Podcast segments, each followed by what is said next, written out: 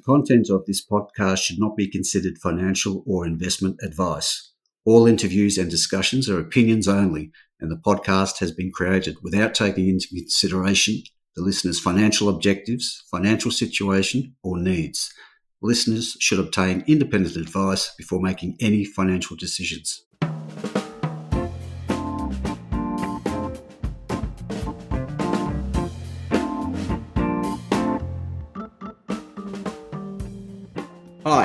This is Barry Fitzgerald, Garimpeiro columnist for Stockhead.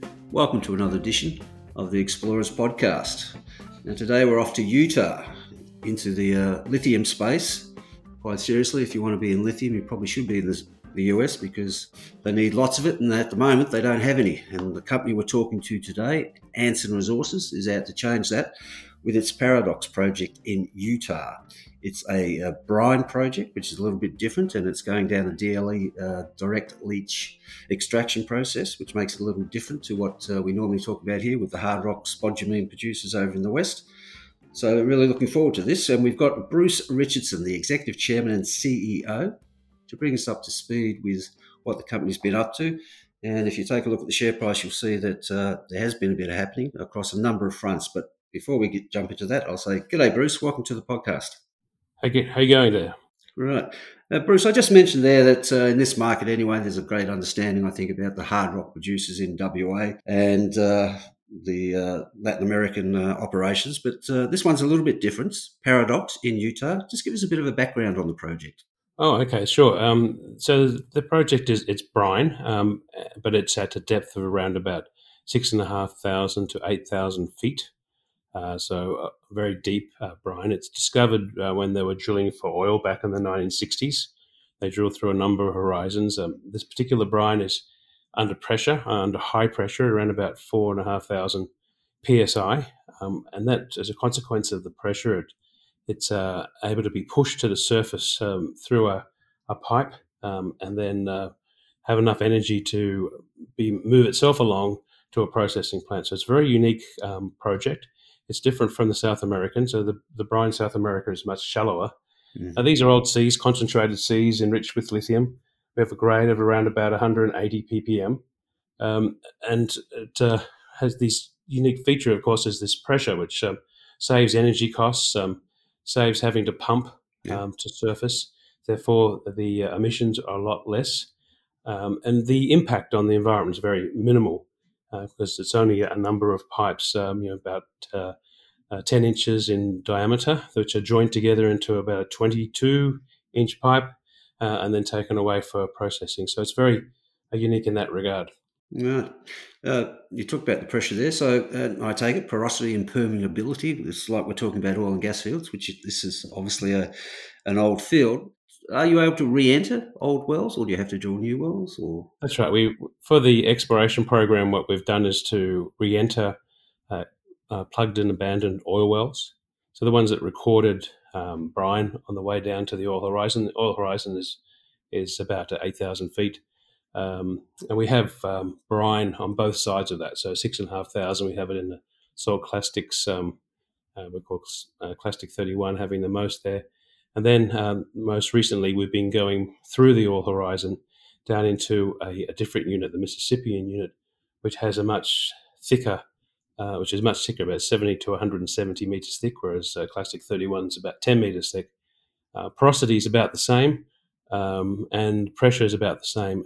And there's some connectivity between the two um, caused by a geological feature known as Robert's rupture. So, in other words, the, the rock's been broken up between 8,000, 6,500 feet along a particular area. Um, and it seems that um, there's some connection between those two areas. So it's a very interesting project, um, um, providing a, a, lot more brine than what we anticipated at the beginning of the project, uh, having got down to the Mississippian units. Mm, it's kind of neat, really, uh, a second-hand use uh, in a new age material um, from an established uh, oil and gas uh, uh, region. Yeah, that's right. And you know, the '60s, um, they weren't very happy when the brine came out of the well under attack thresholds. It sprayed all over them, and and uh, their skin got a bit burnt. But um, someone thought it was a potash project, so they they assayed it for potash, but they they found reasonable amounts of lithium and uh, and other minerals, including bromine. Um, but at that time, the market for uh, lithium didn't exist as it does now. Yeah. So they just recorded it and left it. Right. I was going to ask about the, the bromine. Not many investors would be aware. It's got, I know it's got a lot of industrial applications and uh, mm. it's uh, uh, got a high uh, growth in zinc bromine battery batteries. Yes. Right. So you intend producing two products, co-products? We will eventually. I think um, you know the focus at the moment is on the lithium. Um, the grade of, of the bromines around about three and a half thousand ppm, um, where it's a lot higher than the the lithium content. Um, so we, you know, definitely see some opportunity there to uh, to extract that as well as a, as the next stage of the project. Right, jumping ahead of things here a bit, but after extraction of the lithium, will you mm. be re-injecting the solution, or what happens to the the brine post? It's uh, we put it into a disposal well. Um, it'll go back into the ground, a different horizon to from what it's extracted from. Mm. Um, it'll be around about 2,000 feet uh, rather than 6,500. There's a lot of porous rock down there, um, and so we've identified a couple of different options for us to dispose of it. Yeah. So, unlike the brines in South America, there's not acres and acres and acres of eva- evaporation ponds with this one. No, it'll be uh, very um, environmentally friendly. around about 10 inch pipe will come up and connect together with about four other, uh, three other pipes, four in total, and then into a larger diameter pipe and, and for transportation. So most of that will be, of the transportation will be underground, so you won't see it much. Uh, it'll come up. Um, there won't be a pump jack. We don't need pumping because of the the pressure that it's under. Mm. Uh, so very minimal um, impact on the on the uh, visual horizon, um, which is important these days. Uh, and then underground and uh, off to the processing area. Okay, so let's give investors a, a, bit of a feel for the scale of the uh, the resource. You've uh, second of August there was a major resource upgrade. Could you just uh, run through that and give investors a feel for the scale of this project? Sure. There's um, the uh, resource now is around about uh, 788,000 tons of lithium carbonate equivalent, um, and a lot more bromine, about 3.5 million tons of, of bromine. Um, which is very important. Indicated category, we have about 239,000 tons of LCE, uh, lithium carbonate equivalent. Um, but uh, as far as the project concerned, this is only a, a, very small area of the overall project size. And we anticipate that with the subsequent drilling programs that we plan to do, that this uh, the resource will continue to increase. Um, but it's already you know, heading towards that magic million, uh, and we're very happy with the way it's going. Yeah. Just as a matter of interest. Who signs off on this? A petroleum engineer or a uh, mineral engineer, a geologist? That's right. It's uh, it's uh, petroleum engineers, people who've been working in the industry for 40, 50 years, um, and in this area. So um, at least one of the wells, uh, one of them, one of the uh, the drilling manager, he he actually drilled the original oil well. There's a bit of a duster. They didn't really find much oil in there, but uh, it's useful to have those people around who are able to use the same techniques for drilling and also with estimating the resource mm. um, and uh, and planning for you know, the extraction. Okay. Now the with the uh, near on eight hundred thousand tons of uh, lithium carbonate equivalent project mm. doesn't uh, seem resource constrained at all. So what what are the hurdles to getting it into production? Yes, there's, mm. a, there's always a few hurdles there, right? So.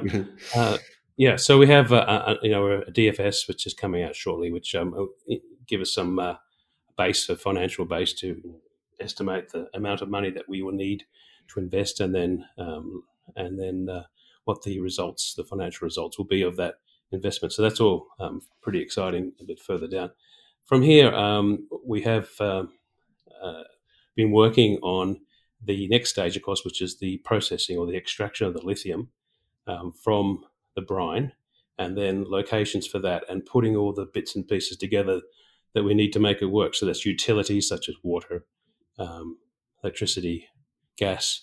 Um, unfortunately, we're very close to all of those things. So we're right on the Colorado River. Mm. Uh, there are water rights available. Um, there's electricity, which is being used for industrial purpose by a potash project very close by. Same with the gas, the roads. Um, the rail is already established. So all those things are pretty good, but it's a matter of uh, linking and bringing those utilities to the location where we intend to do the processing. And uh, just this week, uh, late August, that is, um, you've um, signed a technology uh, de- lithium extraction, uh, direct lithium extraction technology agreement with Sunresin to mm. develop a full scale commercial lithium plant. Yeah. So just fill us in on who uh, Sunresin is. Sunresin is, um, as the name implies, it's a resin company. So not mm. only resin for the extraction of lithium, but for the extraction of other minerals. Um, they have a long history, a public listed company. They have uh, a, a, large workforce. Uh, they're based in China. Um, as you know, I have a Chinese background in China. I spent a lot of time in China, so uh, it's easy for me to communicate with them. We also have a couple of uh, shareholders who are based over there. During COVID, we've been fortunate enough to have them to go and speak with uh, Sunresin. Mm. The other interesting thing about Sunresin, it's it's one of the uh, two companies which have commercialized their process, their DLE process. The other one being Livent, uh, previously known as FMC, mm-hmm. um, and they have a, a, resin extraction process as well. So uh, these guys are at uh, the forefront of their industry. Um, they have around about uh, four plants operating in China at the moment, uh, the largest being around 10,000 tons per annum, um, which is quite large. Uh, there's a, a, large amount of uh, liquids that go through this. There's lots of tanks and uh, mixing of things and uh, etc. So we're very pleased to be working with Sunresin because they do have a technology that works. It's proven. Uh, they're, they're selling their product to customers uh, such as CATL, uh, which is one of the major battery manufacturers in China. So they bring this very interesting technology to our project. We did trial around four different types of extraction like DLE extraction or DLE processes um, from different places of the world. Uh, for our particular brine, this one worked uh, very well. It gave us 91.5% recovery rate of the, the lithium from the brine, uh, higher than anything else we were able to achieve with uh, any other technology. So it all um, looks pretty good. We've been working with Sunresin now since 2019. We did a couple of rounds of test work. Um, laboratory first and then small scale pilot plant in China. Uh, we replicated that here in uh, Salt Lake City. Um, we got a very similar result to what was achieved. Uh, and so we're, we're very um, enthusiastic um, by that uh, by that process and the, and the, high rate of return that we're able to get from it. So very glad to have the opportunity of working with them. The agreement we signed is full you know, long term cooperation, technology exchange, um, updating the technology as they have improvements, mm-hmm. um, and all that's uh, very good for our company. Mm. It's interesting in this market. I think uh, lots of people were looking the other way on DLE, um, but I, I, think there was a, a, change in the thought process when uh, Rio Tinto spent close to a billion dollars acquiring a project in Argentina, I think it was, and they said they would be going down the DLE pathway as well. So as a technology, uh, and you've just mentioned that Sunresin has uh, is involved in four operating plants in China. I think it's in actually building another six, or involved in building another six. So this DLE technology is something that investors in this market need to get on top of. So on that basis, just if you could give us a summary of the main advantages and uh, what distinguishes it from the brine operations, the evaporative brine operations. Yeah, sure. So the, the first one is that um, within 24 hours you've extracted the lithium um, from the brine, right? Yeah. So with South America, you solar evaporation, you put it out in ponds for 12 to 18 months, um, depending on the weather, depending on the location, um, and that's uh, that's the first major change. Uh, recovery rates um, in South America. When, what you do is you start off at maybe eight ponds and you concentrate it down to one pond. But every time you move it, you move you lose some of your lithium so recovery rates in South America are much lower. So they have a higher grade than what we have um, in America, but um, they lose a lot of that through the process. Mm. Um, we use water to wash the lithium from the resin. So uh, it works that you, you the way it works is you bring in uh, the raw brine from um, uh, from the well, and you put it into tanks. And in the tanks uh, is a media, what they call a media. In this in this case, it's an aluminium sieve. It's tough, durable sieve, but it looks like um, a coffee granule, like a Nescafe Gold, about that size, uh, with lots of little holes in it. And, and the holes are there for surface area. the resin coats the surface area, and, and they want the holes so they can get the maximum amount of recovery. Uh, so that it's in there for about six hours, uh, mixing together between the, the resin and the brine. At the end of the, the, uh, that period, um, the lithium is attached to the resin. Uh, you drain the waste brine out to the bottom of the tank. You put in pure water.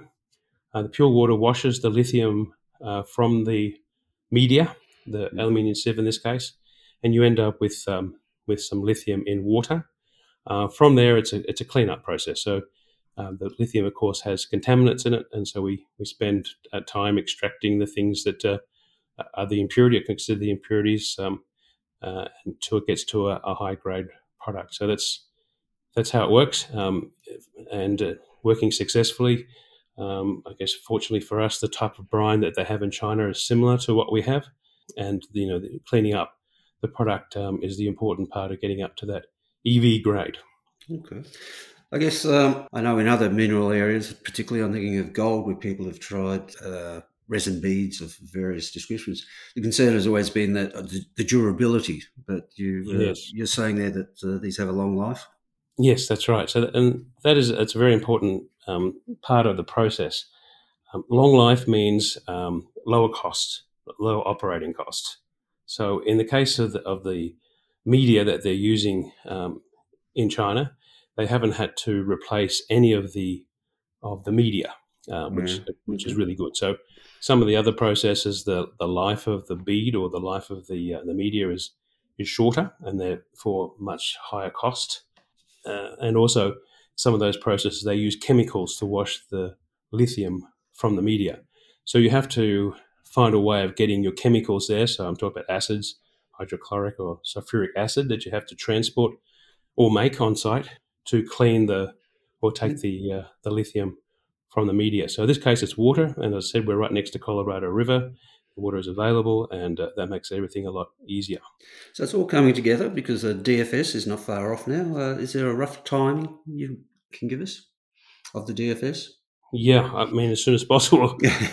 right, that'd be the rough timing. So, uh, yeah, we, have finished all the engineering work. So, um, Worley, the Worley Group, um, is the engineering company that we selected um, to work on this project. They've been working with the engineers at Sunresin uh, since November last year. I can tell you that the engineering design work is finished. Estimation uh, based on that engineering design is completed. Uh, the report is being written up, so we're getting very close to the end of the process, and I'm very excited about being able to release that to the market. So all the facts and figures will be in that DFS. Uh, but in terms of scale, um, mm. and we probably should wait for the DFS, but given that resource base and some of the things you've been mentioning there, I would have thought in terms of production potential, you'll, well, in the American scene anyway, it will be substantial because there's uh, very little in the way of production there. But are we talking like 10,000 tonnes of LCE upwards, perhaps? I can't, can't tell you that, but mm-hmm. um, I think we can speculate based on the results that we got from the drilling program mm-hmm. um, and from the resource that you have there. It makes sense to have a target of something in that order. Mm-hmm. Um, and as I said, we haven't finished our exploration or, or increasing the resource yet. So um, there's possibility of going, you know, to a higher figure mm. uh, sometime down the track as a second stage. Okay. And how do you see the project fitting in with this? Uh, uh, the US government, the Biden administration, uh, pushing things along in um, strategic metals of all sorts, particularly uh, lithium. Yeah, it's moving really, really very quickly, much faster than we thought it would uh, move. Of course, there was that initial burst on lithium when the Chinese government provided subsidies to develop um, their EV industry. Europe went next. Uh, now, the US is trying to catch up. Um, they do have um, some lithium in the United States, um, a lot of it in clay, mm. not much in brine, and a little bit of spodumene on the east coast. So there, there is a bit around. There's also geothermal. Um, some people are trying to extract that. So we know we fit very neatly into that uh, uh, demand curve that um, the US wants to have a big proportion of their passenger vehicles electric. Um, we saw what happened with uh, just last week in California, where they they wanted all electric and not too long, and you know thirty percent by twenty twenty six. Man, I buy a Tesla now because I don't think you can buy one um, the next couple of months. So uh, it's going to be really interesting to see how all that uh, pans out. We do have the right type of product. Um, we have a, a, uh, some test work done by another Australian company called Novonix. um, which uh, has some operations in the US and Canada. And we, we did a lot of test work on our particular on our uh, products that we made. We made both lithium carbonate and lithium hydroxide. We, we tested both of those in batteries over about a 90 day period during cycles. Um, and it performed equal to or better than the existing Tesla battery using a different, different lithium, but it performed better, equal to or better than that. So we have the, the right product. And then same time, you have the Biden administration, you know, with lots of money splashing around trying to get the industry going, not unlike the Chinese, uh, let's say, 10 years ago. Mm. Um, they're throwing money at all levels of, um, of the EV um, industry, including mining. There are loans available through Department of Energy. We have been to see the Department of Energy and we've had preliminary discussions with them about uh, what might happen um, down the down the track as far as uh, low interest loans are concerned, uh, and we'll keep uh, keeping keep working with them as with the DFS coming out now. We're about to, able to go back to them and start talking about real numbers and repayment periods and all that sort of thing. Right. I appreciate the DFS hasn't landed yet, but uh, looking forward, potentially you could be in production, what, 24, 25? We think 25. Um, mm-hmm. There's uh, some long lead items that we're already starting to identify and to you know, try and place orders uh, for those. Um, Sunresin is uh, very busy. They have a lot of uh, projects in their pipeline, so we need to you know work quickly with them too to bring things forward. Uh, we anticipate that in the next six months or so, we'll do more engineering studies, develop up the project better, identify uh, you know, sources of of uh, the equipment and comparative pricing, all that sort of stuff. Then early next year, be looking to um, looking to raise substantial amount of money to take the project forward, and then after that, construction. Excellent. Okay, Bruce, you've outlined a very interesting story there. Exciting stuff. Made in America lithium, nothing like yeah. it. Uh, so we'll be uh, watching with interest as uh, that DFS comes out, and then uh, investors can uh, get a better feel for the, the scale of this thing. As I mentioned at the start, the stock is trading at 28.5 cents for a market cap of uh, 290 million, which uh, is interesting when you run some comparatives with other ASX listed lithium stocks. So, worth having a look. So, Bruce, thanks for your time today. Good luck with it all, and we'll be watching with interest. Thanks so much. Cheers.